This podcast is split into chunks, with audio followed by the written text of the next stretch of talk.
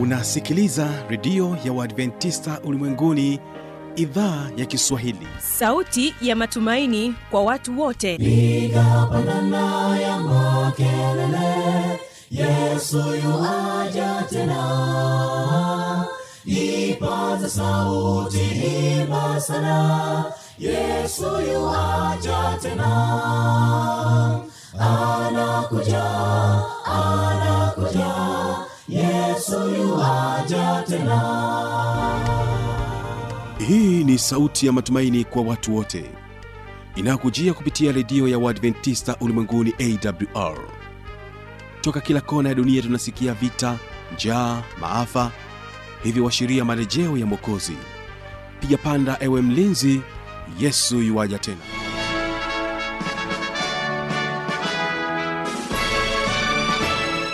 unaendelea kuitegea sikio idhaa ya kiswahili ikikutangazia kupitia masafa mafupi ya mita bendi 16 kutokea hapa mkoani morogoro. Naamini ya kwamba unaendelea kujiunga pamoja nami kupitia mornings fm na vilevile vile kupitia rock fm mtandao wetu ni www ungana nami kibaga wilson. Naamini ya kwamba leo hii tutakuwa pamoja. Basi msikilizaji ni kukumbusha tu kwamba leo tutakuwa na waimbaji wa burka kutoka kule arusha wanakwambia mwanampotevu nitasafiri kwenda mbali na nyumbani nipate kupona raha. Na vilevile tutaendelea kubaki nao burka kwaya katika wimbo wa pili ambapo watakuja kwako na wimbo unaosema sikia. Wito wake yesu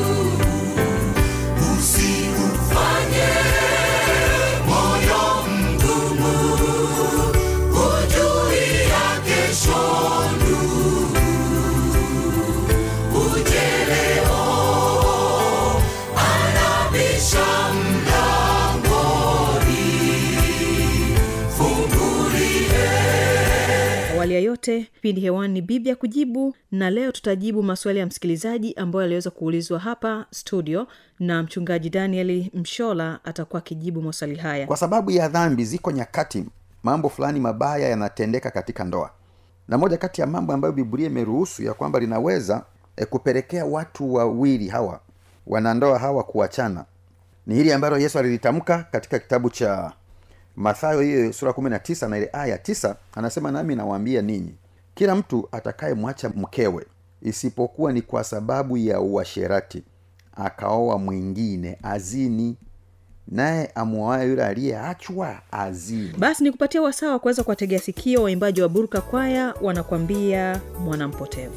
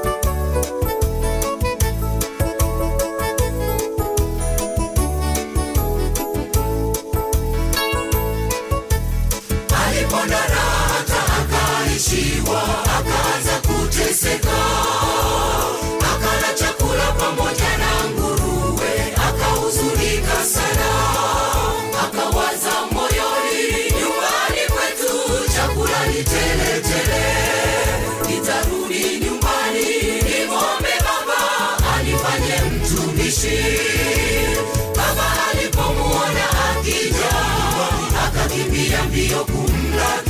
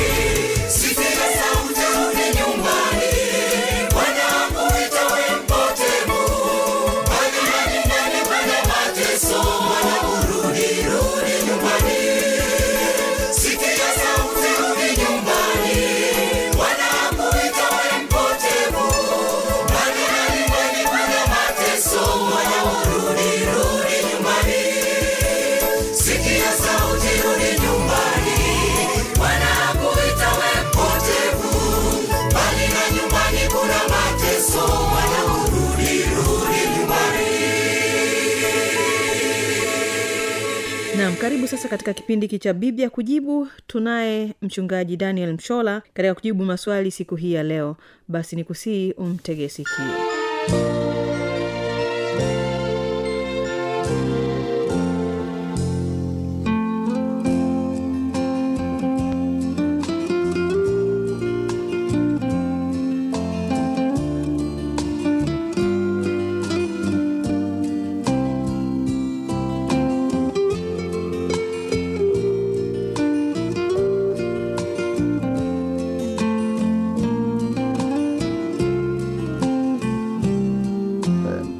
msikilizaji wa redio yako ipendayo awr nipende kuchukua nafasi leo tena kukaribisha katika kipindi chako kizuri kipendacho cha biblia ya kujibu.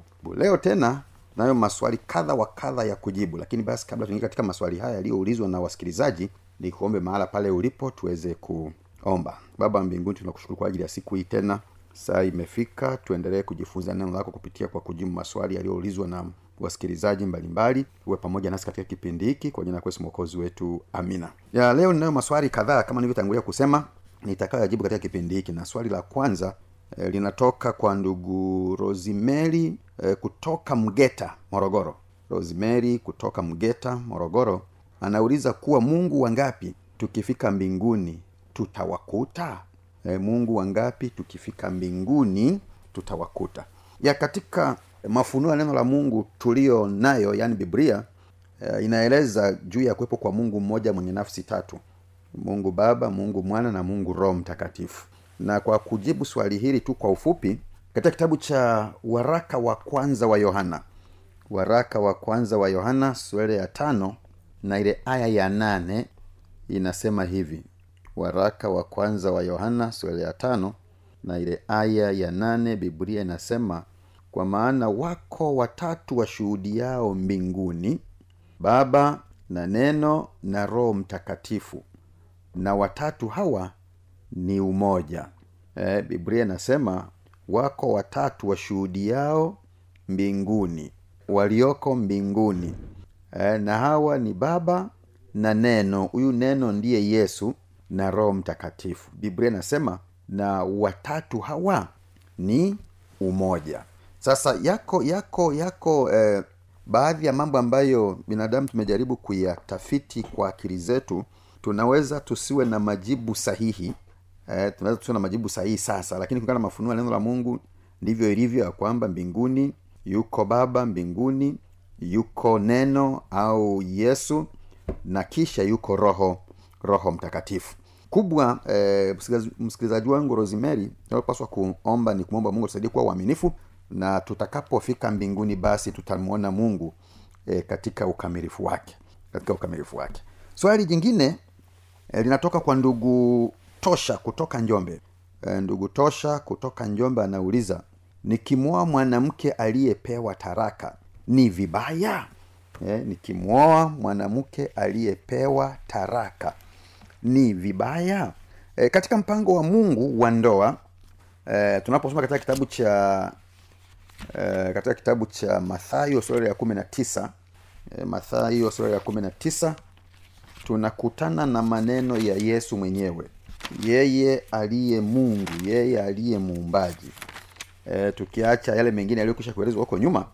Lakini basi katika kitabu hiki yesu anasema maneno haya. Yesu anasema uh, maneno haya katika aya ile ya tano mathayo kumi na tisa aya ya tano. Akasema kwa sababu hiyo mtu atamwacha babaye na mamaye ataambatana na mkewe. Na hao wawili watakuwa mwili mmoja. Aya ya sita hata wamekuwa si wawili tena bali mwili mmoja. Basi aliyowaunganisha mungu mwanadamu asiwatenganishe. Kwa katika mpango wa mungu ni kwamba e, mtu mme na mtu mke wanapooana hawatakiwi ifikie mahala wawaze kuachana. Wakishaingia kwenye mahusiano ya ndoa bwana anatamani kuona wakiendelea kuishi pamoja kwa maisha yao yote. Na huo ndio mpango wa mungu. Lakini basi kwa sababu ya dhambi ziko nyakati mambo fulani mabaya yanatendeka katika ndoa. Na moja kati ya mambo ambayo biblia imeruhusu ya kwamba linaweza e, kupelekea watu wawili hawa wanandoa hawa kuachana ni hili ambalo yesu alilitamka katika kitabu cha mathayo hiyo sura kumi na tisa ile aya ya tisa anasema nami nawaambia ninyi kila mtu atakayemwacha mkewe isipokuwa ni kwa sababu ya uasherati. Akaoa mwingine azini. Naye amwoaye yule aliyeachwa azini. Kwa hiyo kwa mamlaka ya maandiko ya neno la mungu e, walau fursa inaweza kutolewa kwa watu kuachana ikiwa mmoja amekuwa mwasherati. Ameamua kuanzisha mahusiano mengine nje ya ndoa yake eidha na mwanamume mwingine au mwanamke mwingine. Na ikiwa mmoja basi hawezi kuvumilia hali hiyo ana haki e, ya kuomba taraka na haki ya kuachana. Lakini basi vinginevyo kuachana kwingineko tunakoweza kukuruhusu kwa matakwa yetu wenyewe. Mwingine tu kwa sababu ameunguza chakula unaamua kumwacha. Mwingine tu kwa sababu ume, ume, unadhani pengine ulikosea unaamua kumwacha. Na wengine unadhani sasa umeona mtu fulani ambaye ni mzuri ambaye unadhani pengine anaweza kupendeza zaidi kuliko uliye naye basi unaamua kuachana na uliye naye. Hayo ni makosa. Hayo ni makosa. Kwa hiyo taraka ambayo ni, ni halali ni ile ambayo inatokana na kukosekana kwa uaminifu katika mahusiano eh, ya ndoa ya ndoa. Lakini basi kwa hiyo si kila mtu aliyeachwa au aliyeachika ana haki ya kuoa au kuolewa. Eh, tukisoma biblia katika kitabu cha wakorintho wa kwanza wakorintho eh, wa kwanza sura ile ya saba eh, wakorintho wa kwanza sura ile ya saba. Neno la mungu nasema neno haya wakorintho wa kwanza saba. Fungua biblia yako ikiwa unayo karibu hapo. Tusome pamoja katika kitabu cha wakorintho wa kwanza sura ya saba aya ya kumi na ile ya kumi na moja biblia inasema lakini wale waliokuisha kuoana na waagiza wala hapo si mimi ila bwana. Huyo ni paulo anasema mke asiachane na mumewe mke asiachane na mumewe. Lakini ikiwa ameachana naye na akaye asiolewe au apatane na mumewe tena mume asimwache mkewe. Kwa hiyo mume na mke hawatakiwi ku, eh, kuachana. Na ndiyo maana tunawashauri vijana wala ambao hawajaoa na kuolewa kwamba saa inapofika usiokote tu yeyote unayokutana na yeyote tunayeona hapana. Kaa chini tafakari chunguza vya kutosha. Uone kweli huyo binti huyo kijana wa kiume atakufaa kwa maisha yako? Atakufaa kwa maisha yako? Na kwa nini? Kwa sababu yako makosa ambayo e, watu wameyafanya katika maisha ya ndoa. Ya kuoa na kuacha. Kuoa na kuacha. Hayo ni makosa na mungu wetu wa mbinguni hayaridhii na wala hayakubali na kamwe hayampendezi. Kwa nini? Kwa sababu miongoni mwa mambo makubwa ambayo e, mungu anasema ya kwamba yanamchukiza ni pale anapoona mwanaume na mwanamke walioana waliokubaliana kuishi pamoja kwa maisha ya ndoa yanapofikia mahala fulani wakaamua kuachana. Katika kitabu cha malaki sura ile ya pili malaki sura ya pili na aya ya kumi na sita neno la mungu linasema maana mimi nakuchukia kuachana. Na anayesema maneno haya ni bwana. Eh, asema bwana mungu wa israeli naye aifunikizaye nguo yake kwa udhalimu namchukia asema bwana wa majeshi basi jiadharini roho zenu msije mkatenda kwa hiana. Yaani ikiwa yako mambo yanamchukiza sana mungu e, ni pale watu wawili mme na mke waliokubaliana kuishi pamoja naam na wakafuata taratibu zote zinazohusika nyakati fulani za kimira nyakati fulani za kisheria nyakati fulani za kidini. Na wakaamua kuishi pamoja. Alafu ifike mahala waachane. Mungu anasema anachukia sana jambo hilo. Anachukia sana. Anachukia sana. Na kufanya hivyo ni kutendeana udhalimu. Eh, kufanya hivyo ni kutendeana iana na kwa sababu hiyo basi mungu anatuonya. Mwanamume yeyote asimtendee iana mkewe wala asimtendee udhalimu mkewe. Mwanamke yeyote asimtendee iana mumewe asimtendee e, udhalimu mkewe. Iana na udhalimu tunavitenda. Pale unapoamua kutenda kumtendea mwenzako. Unajua huyu ndiye mme wako unaamua tena kuwa na mume mwingine au wanaume wengine. Huyu ndiye mke wako unaamua tena kutafuta e, wanawake wengine au mke mwingine.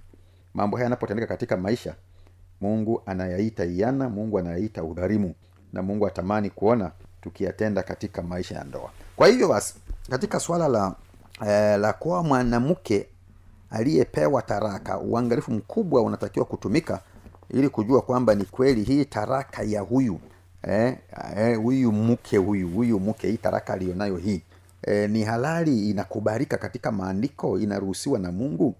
Naam na kama hairuhusiwi basi biblia inasema ukimwoa mwanamke huyo wewe na yeye mnahesabiwa kuwa wazinzi. Lakini pia ziko nyakati mwanamume anaweza kuanza mahusiano na mtu mwingine huko ikafikia mahala ambaye ni mke wa mtu.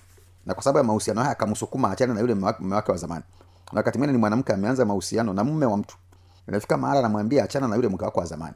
Sasa iana zinatendeka hapo wanaachana alafu kisha anakwenda kuoa au ku, kuolewa na huyu sasa ambaye e, ni mume mpya au mke mpya. Naam sasa mambo ya namna yanapotendeka basi hayakubariki mbele za mungu na ndoa za namna hiyo zinakuwa si halali e, mbele za mungu. Maana kila mnapokutana kujamiiana mnahesabiwa kuwa wazinzi mbinguni. Na wazinzi wote hakuna hata mmoja ambaye ataokolewa. Sehemu yao ni katika lile ziwa liwakalo moto na kiberiti. Ndivyo biblia inavyosema. Katika kitabu cha wakorintho wa kwanza sura ile ya sita. Wakorintho wa kwanza eh, sura ile ya sita na ile aya ya tisa na ile ya kumi. Neno mungu linasema au hamjui ya kuwa wadhalimu hawataurithi ufalume wa mungu msidanganyike waasherati hawataurithi ufalume wa mungu wala waabudu sanamu wala wazinzi wala wafiraji wala walawiti na wengine wengi wanaotajwa mahala hapo. Kwa hiyo waasherati na wazinzi hawataurithi ufalme wa mungu. Basi bwana uh, msikilizaji uh, na kukaribisha katika kipindi kingine uh, siku nyingine. Tuombe. Baba asante kwa ajili ya siku hii. Asante kwa ajili ya msikilizaji wangu yule aliyeuliza maswali na wengine wanaosikiliza. Naamini majibu haya yaliyotolewa yatakuwa amewabariki wengi lakini kubwa tufundishe sisi sote kuwa watii kwa neno lako. Tuyaishi na kuyatenda mapenzi yako utuandae kwa ajili ya ufalume wako. Maana ninaomba hivi kwa imani katika jina la mwokozi wetu. Amina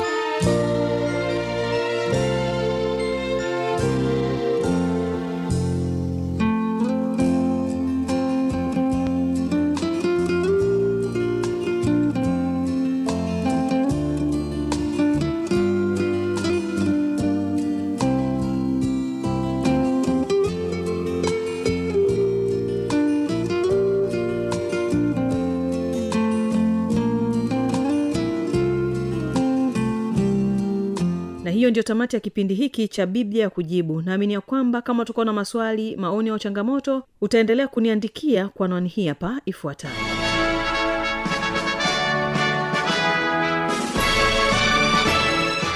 Redio ya uadventista ulimwenguni awr sanduku la posta 172 morogoro tanzania. Anwani ya barua pepe ni kiswahili at awrrg namba ya mawasiliano simu ya kiganjadi 745 184882 ukiwa nje ya tanzania kumbuka kwanza na namba kiunganishi alama ya kujumlisha 255 unaweza kutoa maoni yako kwa njia ya facebook kwa jina la awr tanzania.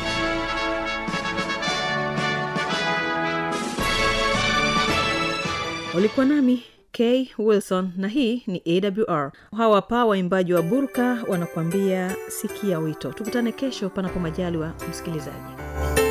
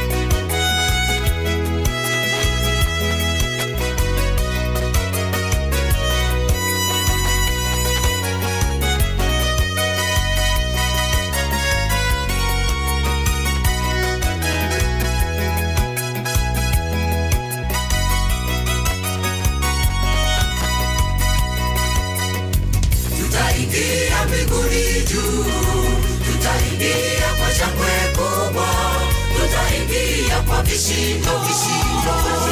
Washindi tutauteka mji tutaingia mbinguni juu. Tutaingia kwa shangwe kubwa.